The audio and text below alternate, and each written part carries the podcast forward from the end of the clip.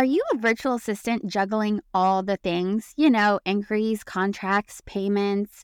It can feel a little overwhelming at times trying to keep up with everything, right? Well, meet your new business B F F, insert HoneyBook. Think of HoneyBook as the upgrade your V A business didn't even know that it needed, taking you from beginner to polished and professional in no time.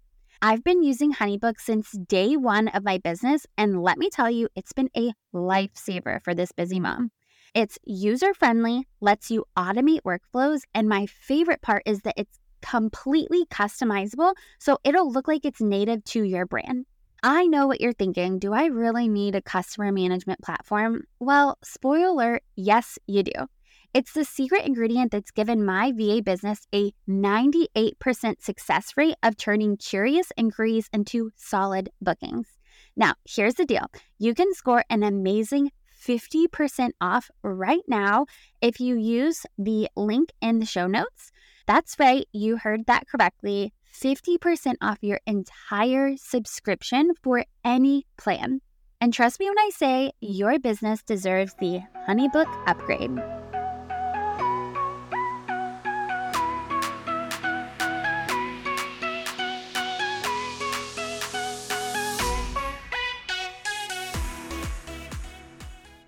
Welcome back to another episode of the Millennial Mom Movement Podcast. I'm really excited because today I have a very special friend of mine, Yasmine Salem Hamdan. She is not only an award-winning entrepreneur and intellectual property attorney based in Dallas, Texas, but she also happens to be a really good friend of mine. She's the founder of coaches and company dot com, where she's revolutionizing legal support for entrepreneurs by offering them plug-and-play legal solutions and lawyer-created business contracts without the hefty law firm fees. I know from personal experience, this is a really big deal. Her innovative approach has helped thousands of entrepreneurs safeguard their business and their financial futures. Yasmine also hosts the Business of Doing Business podcast, which is going to be launching within the next month from listening to this episode, where she shares bite-sized lessons and insights catering to modern entrepreneurs. Her contributions have earned recognition from platforms like Forbes, Entrepreneur Magazine, Thinkific, and Dallas Startup Week. Yasmine's mission is to help entrepreneurs everywhere build their own protected and profitable businesses in order to create a positive impact on the world and financial independence for themselves. This is exactly why I'm so excited for you guys to listen in on my conversation with Yasmine. It is real, it is relevant, and it is timely. And I have to say, we dive into some topics that we'd never dived into on the podcast before, which is why I am so excited for today's episode. So without further ado, here is Yasmine and our conversation. Welcome to the Millennial Mom Movement, a podcast that's all about redefining what it means to be a working mom. I'm your host and business B F F, Amanda Rush Holmes. Each week, we dig deep and reverse engineer how to make money on your own terms. Get ready for inspiring insights, fun chats, and tangible tips to rewrite your success story. Let's dive on in.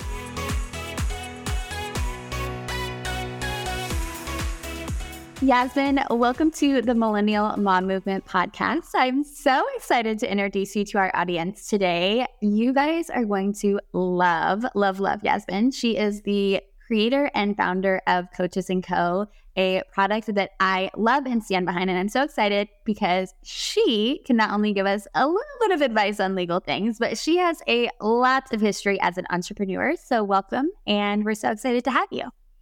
Thank you so much for having me, Amanda. I'm so excited to be here. Okay, so let's dive right in. Tell me about your journey into how you got to where you are today, because I feel like your story is really exciting and fun. Thank you. Yeah, so I started my entrepreneurial journey as an attorney. So out of law school, I started my private practice. I opened my own law firm after working at a firm throughout law school and seeing how the traditional way of serving businesses was and had just been accepted. It was about the same time that Instagram was new on the scene. So this is this is like early two thousand ten. Yes. Isn't it funny to be able to say we've gone through like the history of Instagram? Like our timestamps are in line with Instagram's timestamps. Like, oh, is it that when stories came out? About when reels were launched? Yes. yes. Okay. Well, all of that is a blur for me, if I'm being honest. I don't know. Like ever since, I guess maybe like after twenty fifteen, don't ask me when all the features came out because it's a blur. But, but the early twenty tens is when Instagram came out. At least that's when I got on Instagram, and I was seeing all of these brands that were being built in real time. We're witnessing them. We are consumers of their content. We are consumers of their products or services if they were selling those. But more importantly, we were seeing their intellectual property take shape, the brand identity that they were developing, the content in the written form, in the video form, or the audio form that they were publishing. And so I remember I was working at this firm in law school in Dallas, and I was talking to my supervising attorney, and I'm like, listen, this is wild. You've got to pay attention to this. Like, take a look. Let me show you what's happening on the internet. And they were interested, but not enough to, you know, allocate resources to that. It was kind of like, okay, that's cool. Thanks for putting that on my radar, but we have a full client load, so let's go service them. And a lot of our clients were the more traditional businesses. I remember we had, you know, an H V A C company, restaurants, spas and salons, accounting firms. We've worked with a lot of individuals on estate planning that they own businesses. And so we were doing trademark and I P work. We were doing contract work. We were advising entrepreneurs, but it was all on an hourly basis. So that was the traditional model of billing. If you've ever worked with a lawyer, you know that they bill by the hour traditionally. And it was all up to date from a law standpoint, but from a technology and marketing standpoint and, and brand asset development standpoint, it was not up to date. So long story short, I graduated and I was like, you know what? I think I could do it better. So I'm going to go try. And so I opened my practice, started working with entrepreneurs. I worked with entrepreneurs and startups across all industries, which was so fun. And then in twenty eighteen, my eyes were open to the world of selling services and digital products online, people that were selling coaching services, consulting services, the fact that these could be rendered digitally. You didn't have to have a brick and mortar or a physical office or any type of physical presence in order to have this thriving business. And I knew it because I was seeing the back end of all my clients' businesses. And I'm like, okay, this is incredible. So that was twenty eighteen. And then in twenty twenty, I launched my current business, which is called Coaches and Company. It's coaches and company dot com. And we are a digital media company. We provide access to educational resources and legal tools that are instantly downloadable, lawyer created and approved. We're known for our contract templates. So for doing business, whether you're selling coaching services, consulting services, an online course, you need a website, terms and conditions, or privacy policy, from A to Z, we've got you. And that has been the ride of my life. It's been so much fun. It's been such an exploration of creativity. It's been such a great way to connect with other entrepreneurs, be able to support and serve other entrepreneurs, hearing other people's stories and having a platform to share their stories. It's all just been so much fun. So I love it. I'm so grateful for the opportunity to be doing it. And, you know, I don't know that our paths would have crossed had I, I not taken that. So I don't know. I mean, I'm just grateful all around. Well, I am grateful for you too, because I have to say, I feel like legal in itself typically is kind of a scary topic. I feel like it's like money. Like people know that it's important and it's there, but do we really talk about it? No. Do we ask questions around it? Definitely not. And so I think a lot of times entrepreneurs feel nervous, and it isn't until they're in a situation where they're like, oh no, I'm in trouble. Now I need help. And what I love about you and your company is that not only do you offer the actual physical products or digital products really to be able to support entrepreneurs, but you also offer the education piece, which I think is so important, because as an entrepreneur myself, I know that the more educated I can be on a topic, the more I can make decisions confidently when I'm dealing with things. So walk me through kind of how you landed on the contract templates, why somebody needs these, because spoiler, you do, and kind of the education that you provide, because I think that's so valuable for our audience. Oh my gosh, my heart is singing, Amanda, because you nailed it. It's just so true. One hour, and I, I will answer your questions, I promise. But what you said about having the information and the knowledge so that you can make empowered decisions. I am all about that. And I have, I say that to people in our community, and I say that to my team internally, is our goal when I'm talking to my team is, you know, we're not trying to persuade anybody into buying these products. It's a matter of let's provide them with the knowledge and the information they need so that they can make those determinations on their own. Okay, what contracts do I need? What relationships do I have in my business that need to be in writing? What kind of intellectual property am I having? An understanding of what I P is, and then being able to protect it, being able to maintain ownership of it, being able to transfer ownership of it if you need to. All of that is relevant as an entrepreneur. If you are selling products, selling services, marketing online, creating content online, I mean, all of that is of the utmost importance. So I'm I'm not trying to compel anybody to buy our products, actually. And that makes it so fun for us, you know, because we're not trying to persuade. We're instead trying to educate. And that we know that that education empowers people to take those decisions and make those decisions and take those steps in their business confidently. So how how did we come about these contracts? So when I was working with clients throughout, you know, the two thousand tens, which feels so weird to say, I guess it, that's true, it was back then. Um, when I was working with clients, every time I would meet with a prospective client on a discovery call or an initial consultation, there was always, of course, a conversation of, okay, how are we going to, you know, build this client? And part of my way of doing things differently was we were in one hundred percent flat fee. I love that. Yeah, we, we loved it too. And our clients loved it. And it just provided transparency and predictability. Instead, you know, they would know that this project would be one thousand dollars flat fee or whatever it might be, instead of the traditional way of, okay, it's three hundred fifty dollars an hour. Okay, well, how many hours is it going to take? Well, it might take five, it might take ten. And that's a huge difference, right? Especially when you're trying to budget in the initial years of your business as a new entrepreneur. So we did the flat fee. That was wonderful. And even then, still, there were entrepreneurs that I would meet with on these initial calls, and they were, it was out of their budget. They simply could not invest at that level. And it can be expensive to work with a lawyer. It can be pricey to work with a law firm and have custom contracts drafted, have a custom legal strategy in place. And what I found over time was that the vast majority of people do not need a custom contract. They need a great contract template that they can plug their information into, that has business policies in place that are relevant to the nature of the relationship they're entering into. And that contract doesn't need to be a one-off project that costs three thousand dollars plus dollars, right? We actually can make it a three hundred dollars product or less and make it much more accessible, instantly downloadable. So there's no long you know, turnaround time for a project. When we'd work with clients, it would be like thirty days from start to finish of creating a custom agreement for them, because there's a lot that goes into that, you know? And so that was really great. And it was super well received because people were like, oh my God, I know I need this stuff, but I can't invest at this level yet. But doing business without a contract is just risky business. I mean, oh my gosh, it is. I like laugh when I think about my early days of business, as I'm sure most entrepreneurs do. And I do. had no idea what I was doing.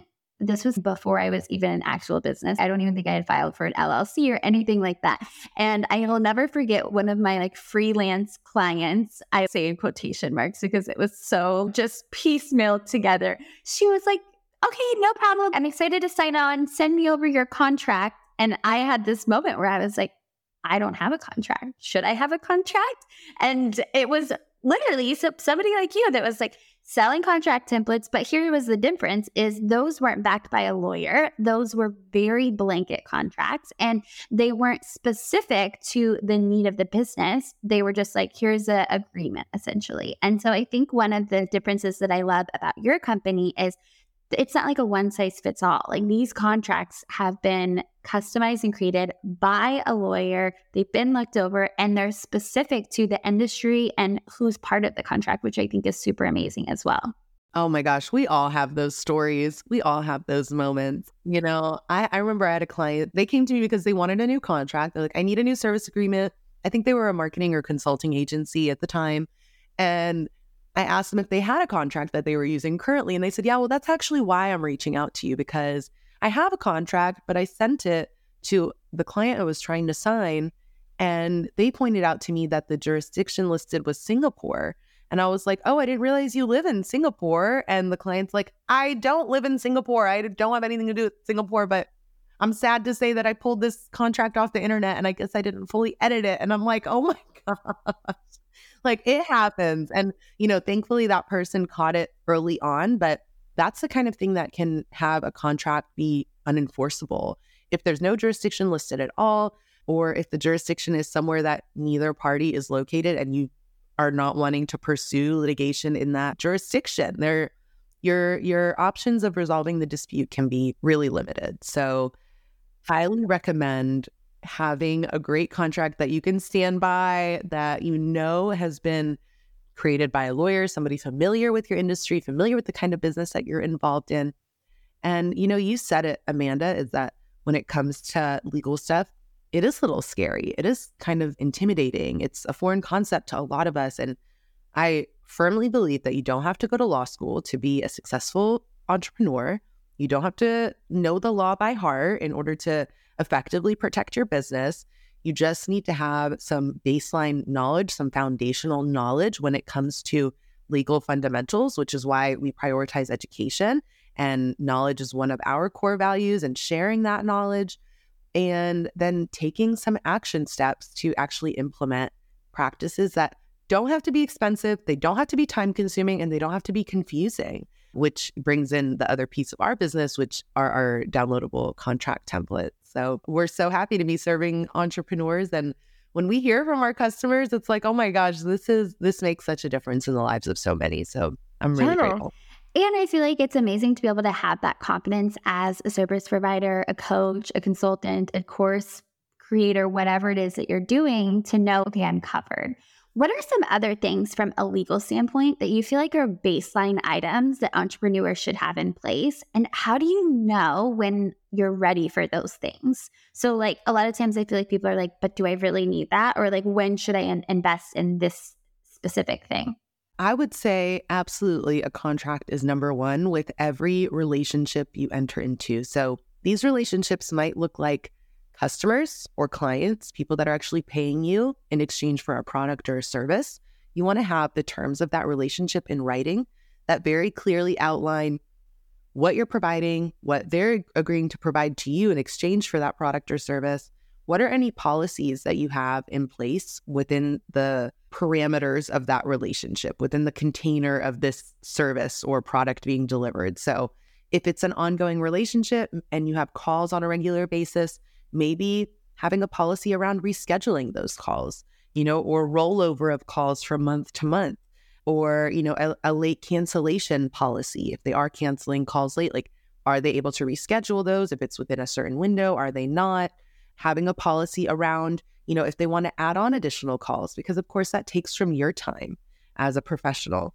So you can state the fee for that additional call up front, and that way they're agreeing to that. And they're understanding that if they request additional calls, that's going to be added on um, to expand the scope of the service or added on to their bill that month. So coming to an agreement on those out the gate when everybody's happy, nobody's upset, can really do wonders for you from a peace of mind standpoint, from a professionalism standpoint, because otherwise, if you leave all of those questions open-ended, and those are standard situations that come up in business. I'm sure you've experienced every one of those situations, right? one hundred percent. And yeah. honestly, as you're talking, I was even thinking through, oh, you know what? That makes me think of some things that we can probably add into our own contract of like, you know, the number of revisions that a client has on a piece of content, or to your point, like what happens if they don't get us the content that we need to edit or whatever it is that we do, like all those little instances that as a business owner, I feel like those are stressful because it, now you're like, oh, wait, I have to halt my content creation day-to-day process. I have to either pick up the phone, send a Slack message, send an email to this client and resolve this issue. Whereas you could almost get in front of it and put it in the contract. And then you don't even have to have those issues. It eliminates questions. It creates clarity. And then I feel like in a sense, you can navigate the relationship with the client with more confidence because you've already clearly laid out, okay, this is what it's going to look like to work together. And I think then the client will be able to say, okay, I agree to these terms. This makes sense. I'm on board with this before they even enter into the relationship. Yes. Oh my gosh. And that, and you completed my thought is that when you come into the relationship, when, like I said, everybody's happy, we're all on the same page, we're clearly communicating these policies, you eliminate the need to negotiate all of those things later on. Because what you've described is when a situation like that comes up, or you find yourself facing an instance of, you know, a late payment, for example. Okay, well, if we already agreed in the initial contract, what happens if a payment is late? You don't have to, dis- you don't even have to have a conversation, really, you know? And many times also, to add on to that, is it can act as a deterrent.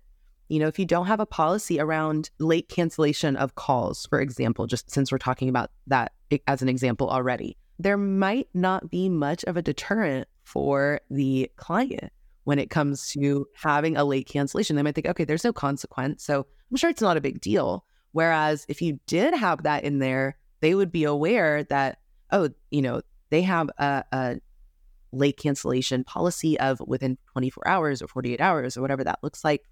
That might act as a deterrent. Same goes for late payments.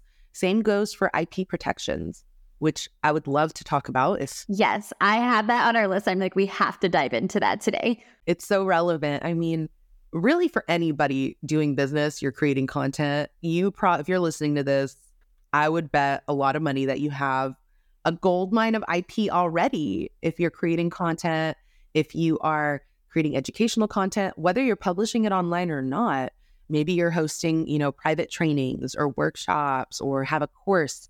Maybe you're creating educational content online, or it doesn't even have to be educational. Anything. So what is intellectual property? Those are intangible assets of creations of the human mind, right? Which brings up an interesting point when we talk about A I, but that might be another conversation for another day. Okay, this is actually something that I would love to dive into, because I've given this some thought. And, you know, I feel like the internet in general is a little bit of the Wild West. And I think that's also why... Totally. I'm so totally. excited to chat with you, because yes. the legal part of things sometimes have a question mark behind them. Not so much when it comes to client services, even like, you know, team member contracts and things like that, which we can dive into. But when we start getting into intellectual property, and especially with the development of A I, and thinking about, okay, so if A I is pulling, essentially they're sweeping the internet, which is other people's intellectual property, to come up with, quote, new intellectual property, and then you use that. Does that belong to you? Does it not belong to you? And then I feel like that line gets so blurred, because it's kind of like, well, did you create it? Did you not create it? You know? So I'm interested to see what you think. If you like could look into your crystal ball, what do you feel is going to unfold in that arena? Oh my gosh. Oh my gosh. We are going to see so much litigation. We're going to see so many cases hit the courtroom, totally from this world of A I and content creation. And I love the use of A I. I think it's freaking incredible. And I'm an advocate of innovation and progress in general. And so I'm not afraid of it. I don't think we should be afraid of it. I think we should embrace it.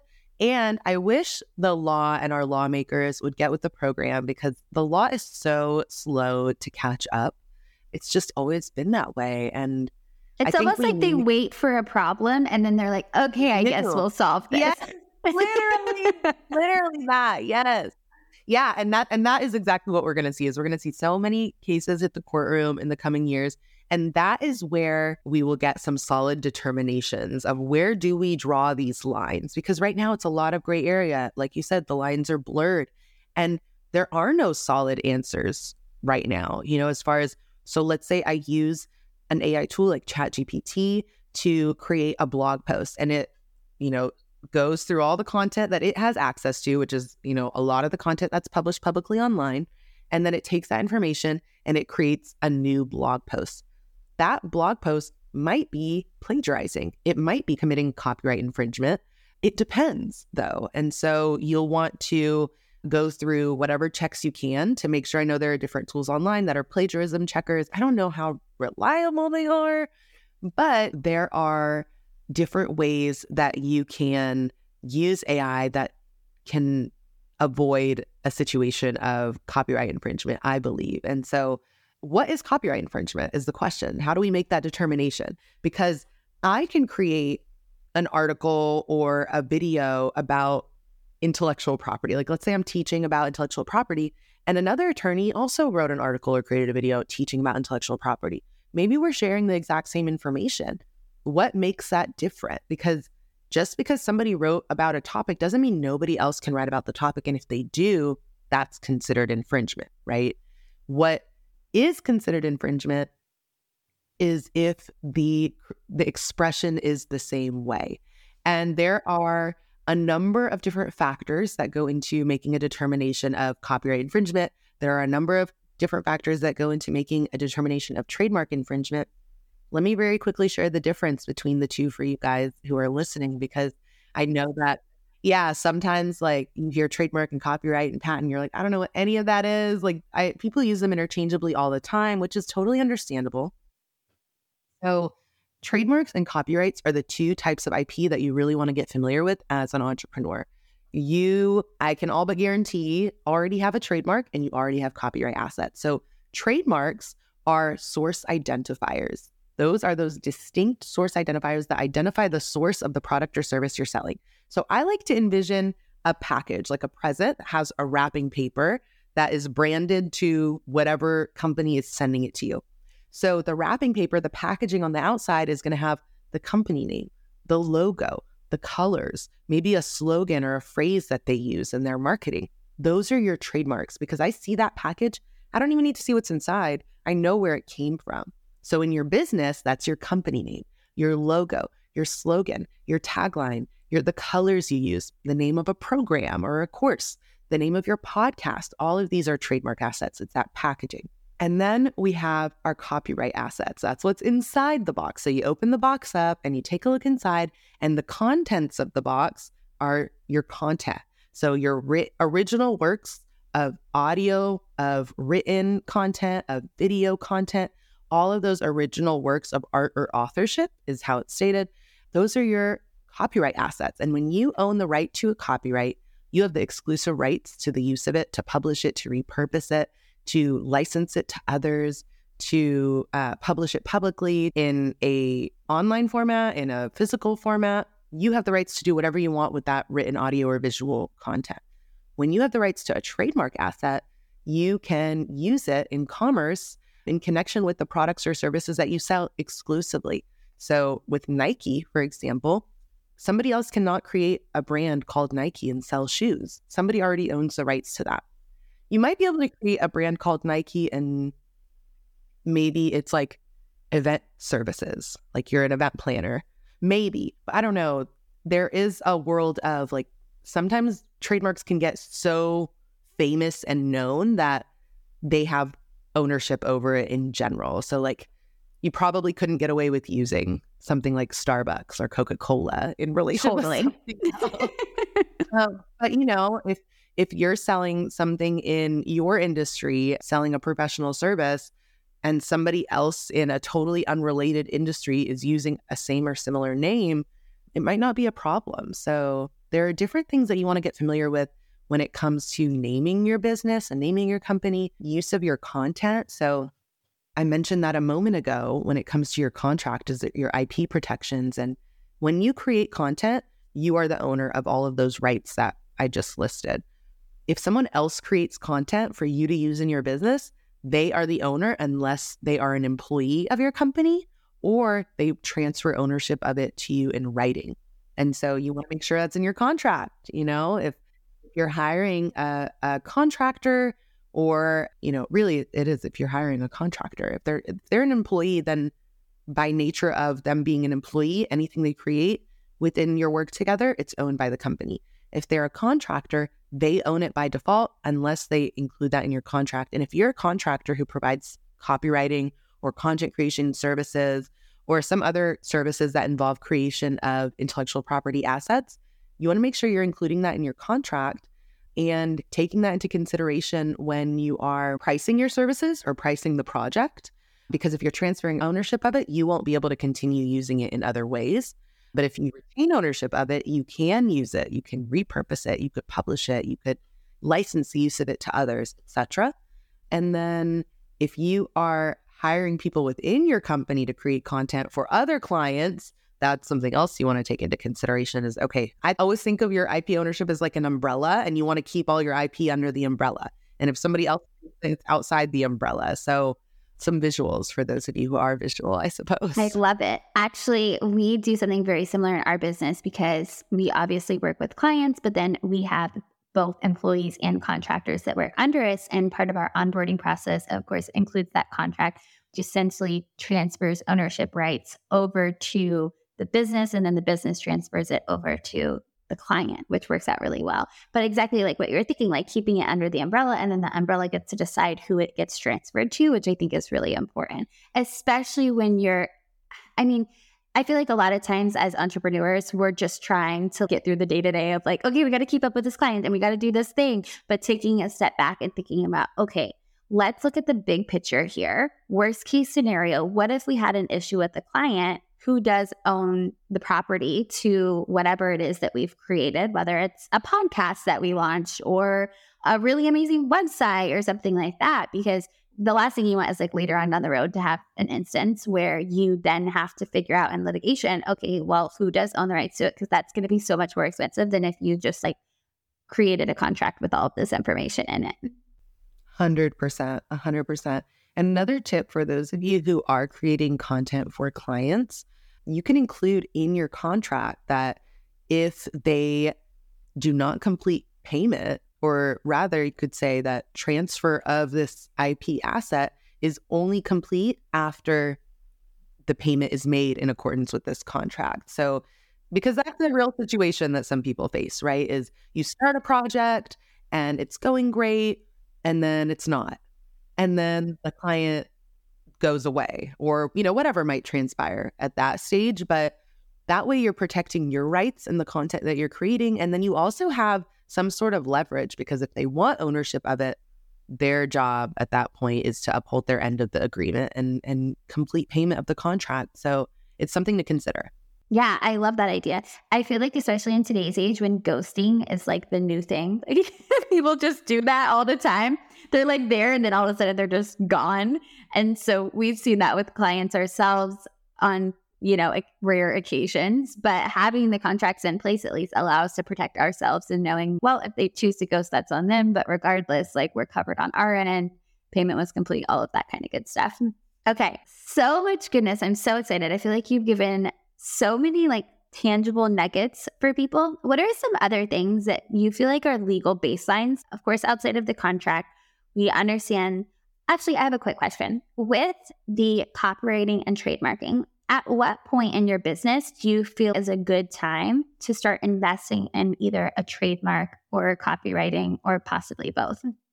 Yeah, great question. So when it comes to your trademark, so a trademark registration grants you the federal ownership and rights to the use of your trademark across the country. If you're in the U S, and other countries also have their own version of the U S Patent and Trademark Office or U S P T O. So I would say right from the beginning, when you're naming your company, do a search on the U S P T O website because you want to make sure you are not infringing on the rights of anybody else. There's a range of distinction when it comes to trademarks. So if your trademark that you're going with is on the generic side or more descriptive side, there's nothing wrong with that. That doesn't mean it's a bad choice or that you should totally keep away from that. But it is something to keep in mind that other people can also use that name. And so you won't be able to claim exclusive rights to it, but you also won't need to worry about infringing on anybody because it's fine. You know, nobody has exclusive rights to that. And if you're wondering, how do I determine if my trademark is descriptive, ask yourself, do other people selling similar services need to use these words to describe the sale of their services? So that's an easy test that you can do, and you can do a search on your own. If you go to U S P T O dot gov, and then you'll click on TESS, T E S S, I think it's Trademark Electronic Search System, and then click on a basic search, and then search the name that you're thinking of. And you can do variations of it. I recommend that you search for variations of it because the standard, the legal standard for a likelihood of confusion or considered trademark infringement is not, is it an exact match? It has to, it can be infringement if it is similar, right? Especially if the, the products or services being sold are related. So do a search, do a thorough search, search online too, on Google, on YouTube, on Instagram, on TikTok, anywhere else that somebody selling something similar might be active. do a search there. And then as far as when it makes sense to register your trademark, the trademark process can take about a year to be complete, sometimes more. And during the pandemic, we saw like two plus year timeline. So it can vary, but I like to say that if you are, if your trademark is distinct and you are doing business all over the country and all over the world, and we really all are, right? We all have clients across the country. It's business is totally different now than it was fifty years ago. You know, you're not just selling to the people in your town or in your city or in your state. You have, you can have clients all across the country. So I'm in Texas. If I don't own my trademark, then somebody in New York could start using that trademark, and they might even be able to apply and get ownership of it. And that would give them the exclusive rights across the country. Now, there are ways, if I was using it first in the U S, it's based on first use. It's not just based on first to file or first to register. So there are ways I could wrangle my registration back, rightfully so, but it's going to be expensive, right?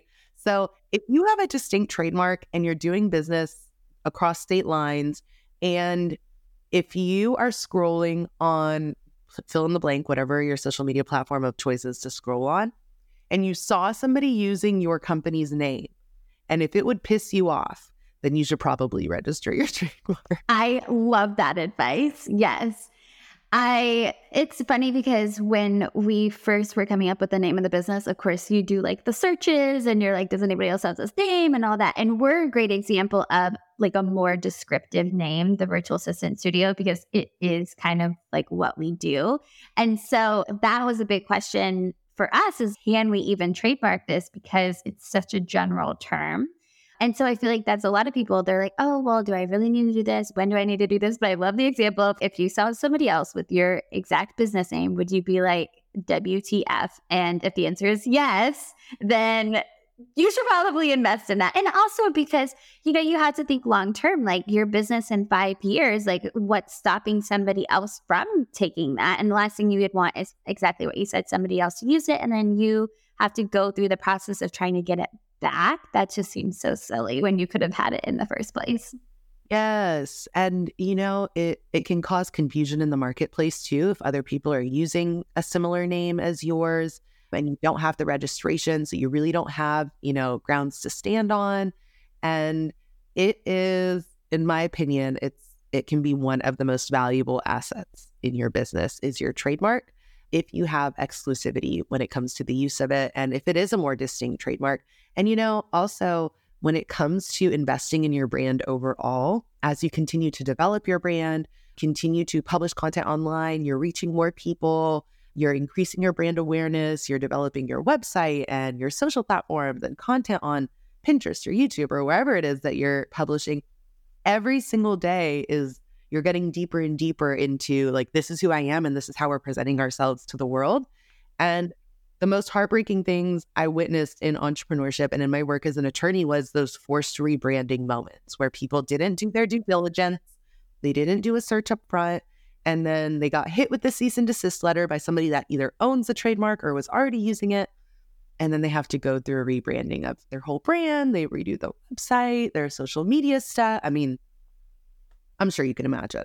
It's, I mean, that right there is so stressful. And thinking about the cost of a brand new branding and a website and like trying to switch everything over, I'm like, oh, that's such a pain, especially when it's Boris. Now, if it's you deciding like, we're going to rebrand, that's exciting. But if somebody's, you need to take everything that you did and stop, I feel like I would have a heart attack.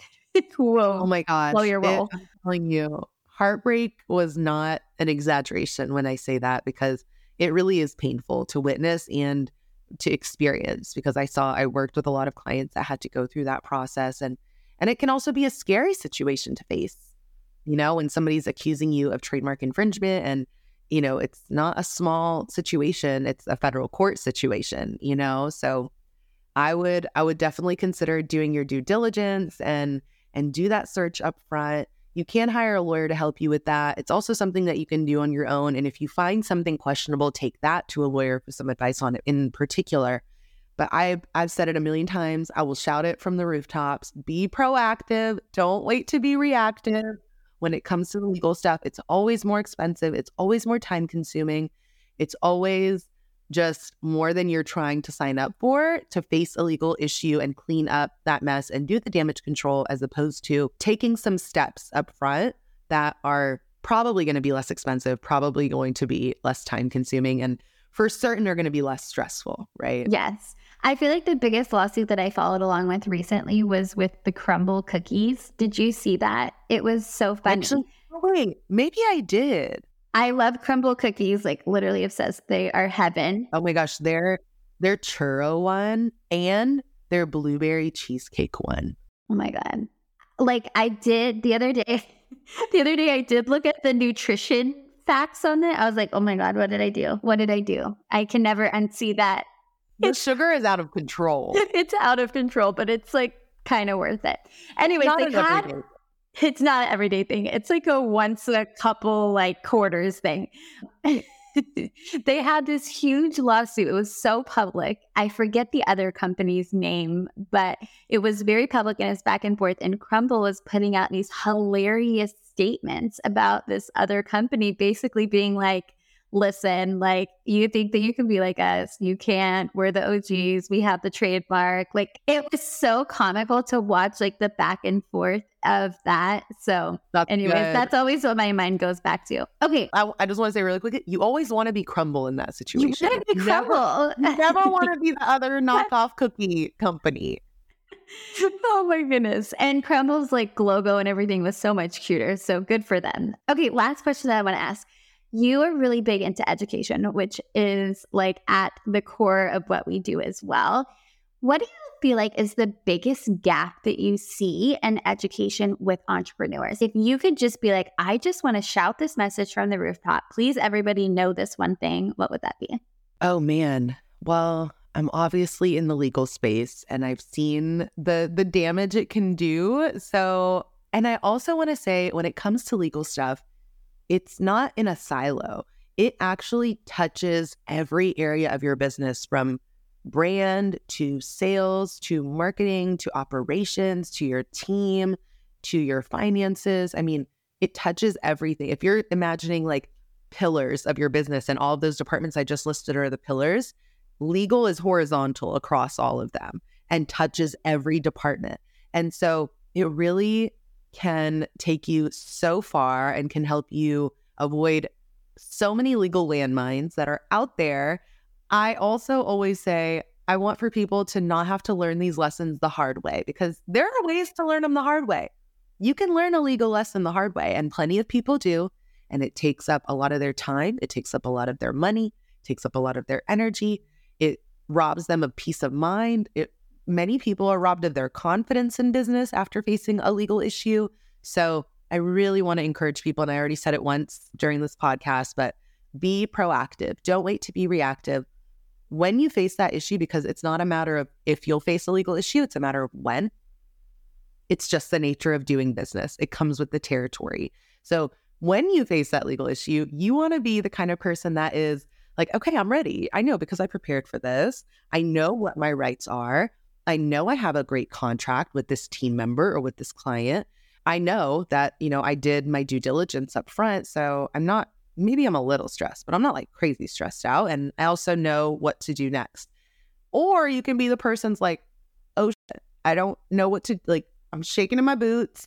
I don't think I did anything that I needed to do to mitigate this situation or reduce the likelihood of some like intense damage resulting from this. And you're anxious, you're freaked out, you're scrambling, trying to figure out, like, what do I do? Who do I need to talk to, et cetera. You never want to be that person. You know, that's the that's the knockoff cookie company. We're not trying to be the knockoff cookie company. So the knockoff cookie company. Yes, I love what the word that you use, which was landmines, because I feel like that's exactly how it is. It's like you don't see it coming, and then all of a sudden it's this massive explosion. And let's be real. Like, sometimes I feel like people think of legal as boring and they're like, this isn't fun. This isn't sexy. But to your point, and I feel like I've never really thought about it this way, but legal does touch all facets of your business. I think a lot of times we just think of it as, okay, I got my contract, check, I'm done, I'm good.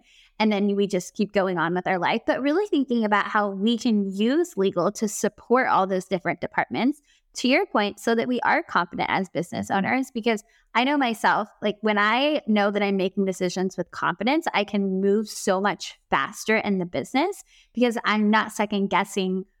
Are we ready for this? Can we do this? Do we have things set in place? I'm like, oh no, we're good. We've got this. Let's go. We're running full force ahead. Yes. That's what I want to hear. And that's what I want for everyone. And I think it's possible for everyone.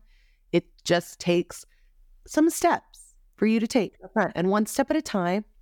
And that's why companies like ours exist, to make it easier. You know, I take so much pride in the delivery of our content, making it digestible, easy to understand, easy to apply within your business. Same goes for our contracts. You know, it's, we don't do the legalese thing where it's like heretofore, whereas, you know. Oh my God. Yes, I know exactly what you're talking weird. about. I'm like, yeah. What is this? The eighteen hundreds? Nobody talks like this. Exactly. Yeah, like none of that. So you want to be able to confidently explain what the contract terms mean if a client asks you. And that is what we've kept in mind every step of the way when we create our contracts. So I'm here for the confident entrepreneur. Yay. Okay. I want to wrap up with some fun rapid fire questions. So the way that we do this is I'm just going to shout out a question and you can just like literally tell me what pops into your mind first. Are you oh my ready? Gosh. Okay. Yeah. Okay. Mm-hmm. What are you currently craving? Could be like food yeah. or something else. I don't know. Oh my gosh. I'm currently craving a croissant. Oh yeah. Like a good, I love a good croissant. Mm, the butter. I'm a food person, so I'm like, yeah, give me all the food. Okay, what are you currently watching? Anything good? Oh my gosh, I don't think I'm watching anything right now. Um, yeah, that's like yeah, mom life. By I the end of the day, did. I'm like, where's the bed? I swear, I don't think I'm watching anything right now. Like, I can't even think about the last thing I watched. I think I watched. That's okay. Are you listening to anything good? Like a good podcast? Am I book? listening to anything good? What book am I? Oh, I'm listening to The twelve Week Year. So it's like Ooh. a. Have you ever read it or listened to it? No. Is it? Tell me about it. It's, yeah, it's a book. I can't remember the name of the author, but they seem like great guys. I think it's co-authors, and they are all about the whole approach. It's a goal setting and quarterly planning system that they introduce. Love that. Yeah. So I'm wanting to implement it in the new year, and I'm really excited about it. And it pretty much is, their whole philosophy is annual planning is just too far in advance. Like, Agreed. okay, of course, a year from now. Yeah, right. It's hard to anticipate what might be going on twelve months from now. And then also, you know, that is quite a marathon, twelve months, right? So they are advocates of, and I, I'm into the idea and I'm excited to implement, is plan on a quarterly basis and then reverse engineer. Okay, what are my goals here for this quarter? Let me reverse engineer the tasks and the different tactical things that need to be done in order to achieve those goals by the end of the quarter, and then treat every week like a month and reach your goals, presumably. So love that. I plan yeah. on a quarterly basis by nature, because I also subscribe to this idea that like a year, I don't know what's going to happen this time next year. Hopefully all great things, but like, we don't know. Could be exactly. shit with another pandemic. So I, and, but I've never thought about a week on a month basis. I think that's really unique, because I feel like we check in on a monthly basis, but we don't always check in week to week, and we kind of let things like slide and roll over. And so from like an accountability standpoint, even for myself, I think that would be really helpful. Yes. And also what I really love about that, and you mentioned, you know, checking in on a week to week, is part of their system is scoring yourself each week on, okay, if I have these tasks that I know in my weekly plan, this is what I needed to do in relation to the goals. Scoring yourself as far as execution goes, and always aiming for at least eighty-five percent. I think that's what they said. Maybe that was my number. I don't know, but aiming for eighty-five percent. If you're hitting eighty-five percent of all the things you said you'd execute on, it's highly likely you're going to reach your goals. So I'm into it. And I feel like that will probably help fight procrastination. I feel like as business owners, you know, you don't have a boss. So it's easy to put off that task that you're like, I'll just do it next week. You know, and then all of a sudden three months go by and you're like, oh my God, I still haven't done that one thing that probably wasn't yeah. that hard to do anyways. Yeah. Exactly. Love that. I know that feeling all too well. Do that all the time. It's fine. But we will. twenty twenty-four, we're coming for you. Okay. What are you most excited about right now? What am I most excited about? Well, we were talking about it before we started recording, but I'm most excited for, about the podcast that we're launching. Which is yeah, so exciting. Can I share the name? Yeah, please. It is the Business of Doing Business podcast. Such and we're launching name. it. Yeah. Oh, thank you. I'm so pumped for it. It is, it's been a long time coming and the, the timing feels right. So I'm so excited. It's going to be another way for us to share education and information and break down these concepts in a fun, bite-sized way. Our episodes are going to be under fifteen minutes, um, and I will be the host. So hopefully it'll be a good time. It absolutely will be a good time. And I hope I can have you on. I would love to come on. Yes. Yeah. I will definitely let our audience know too when that launches, because I feel like that would be such an easy just ad for them to, and it's going to be so much good value. I'm like, everybody needs to listen, myself included. Yeah. Thank you so much for your time. This was amazing. Thank you, Amanda. We'll I have to do you. more legal lessons in the future. Oh my God, that would be fun. Yeah, we could have like we a little series. So we could call yes. it Legal Lessons with Yasmine. Yes. Like a, like I'm here for it. Podcast T V show situation. Love it. You just finished another episode of the Millennial Mom Movement Podcast. And because I know you're a mover and shaker, here's your action item. Snap a screenshot of this episode, share it over on Instagram, and tag me at Amanda Rush Holmes. Each week, I'll pick one person and send you a Starbucks gift card on me as my way of saying, hey, thanks for hanging out with me on the regular and being a part of this incredible movement. See you next week.